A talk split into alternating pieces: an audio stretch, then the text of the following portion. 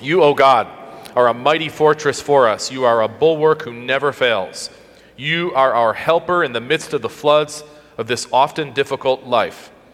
We cherish the memory of what happened some 500 years ago, starting in Germany. The Reformation, refreshed in understanding about the necessity of your word in all that it reveals, especially about faith in Christ in his finished work. Lord, we do not gather each Lord's Day to celebrate the glories of man or his power or his position. We gather to worship you for your greatness, your holiness, and grace, and give all glory to you alone. We do not come to this place hoping that we might gain your favor.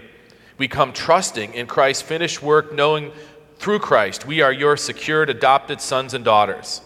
We do not come in order to have a human priest mediate your presence or salvation to us. We come directly to your Holy of Holies, boldly to your throne of grace through union with Christ, our great high priest.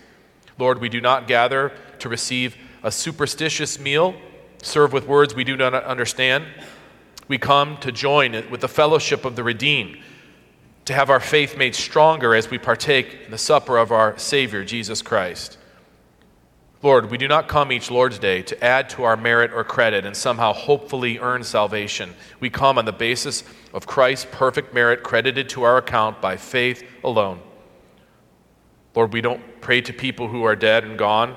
We pray to you directly, our Heavenly Father, just as Christ taught us to pray, and because He has given us access to you, because of His sacrifice, and because of His exaltation to your right hand. And there, our Savior sits victorious, making continual intercession for us.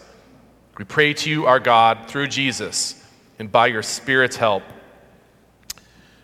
Lord, we are not here this morning hoping that you will accept us and our works. We come before you knowing that you have accepted the works of Jesus on our behalf. And so we are sure of your love for us in him. We desire to give you all the glory, for you alone deserve all glory. We do not come to practice empty rites or participate in vain rituals. We do not enter these gates to celebrate past practices or gain guidance from certain tradition or councils that erred or vacillated, contradicted themselves. We enter these gates with thanksgiving in our hearts and with an expectation to be fed by your pure and powerful word. And on this day in particular, we thank you for the Reformation, which restored your word to its proper place proper place of authority over your church. Oh Lord, I pray for a reformation in these times. I pray for our church, for Redeemer, and for your church the world over. I pray for a renewal of trust in your word in your church. I pray for a new boldness and clarity about the gospel of Christ to go forth again.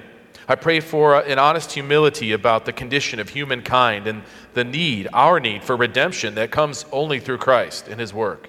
I pray that you would make us zealous for your glory. I pray that your people would love one another and exhibit unity in Christ in our midst, in our fellowship.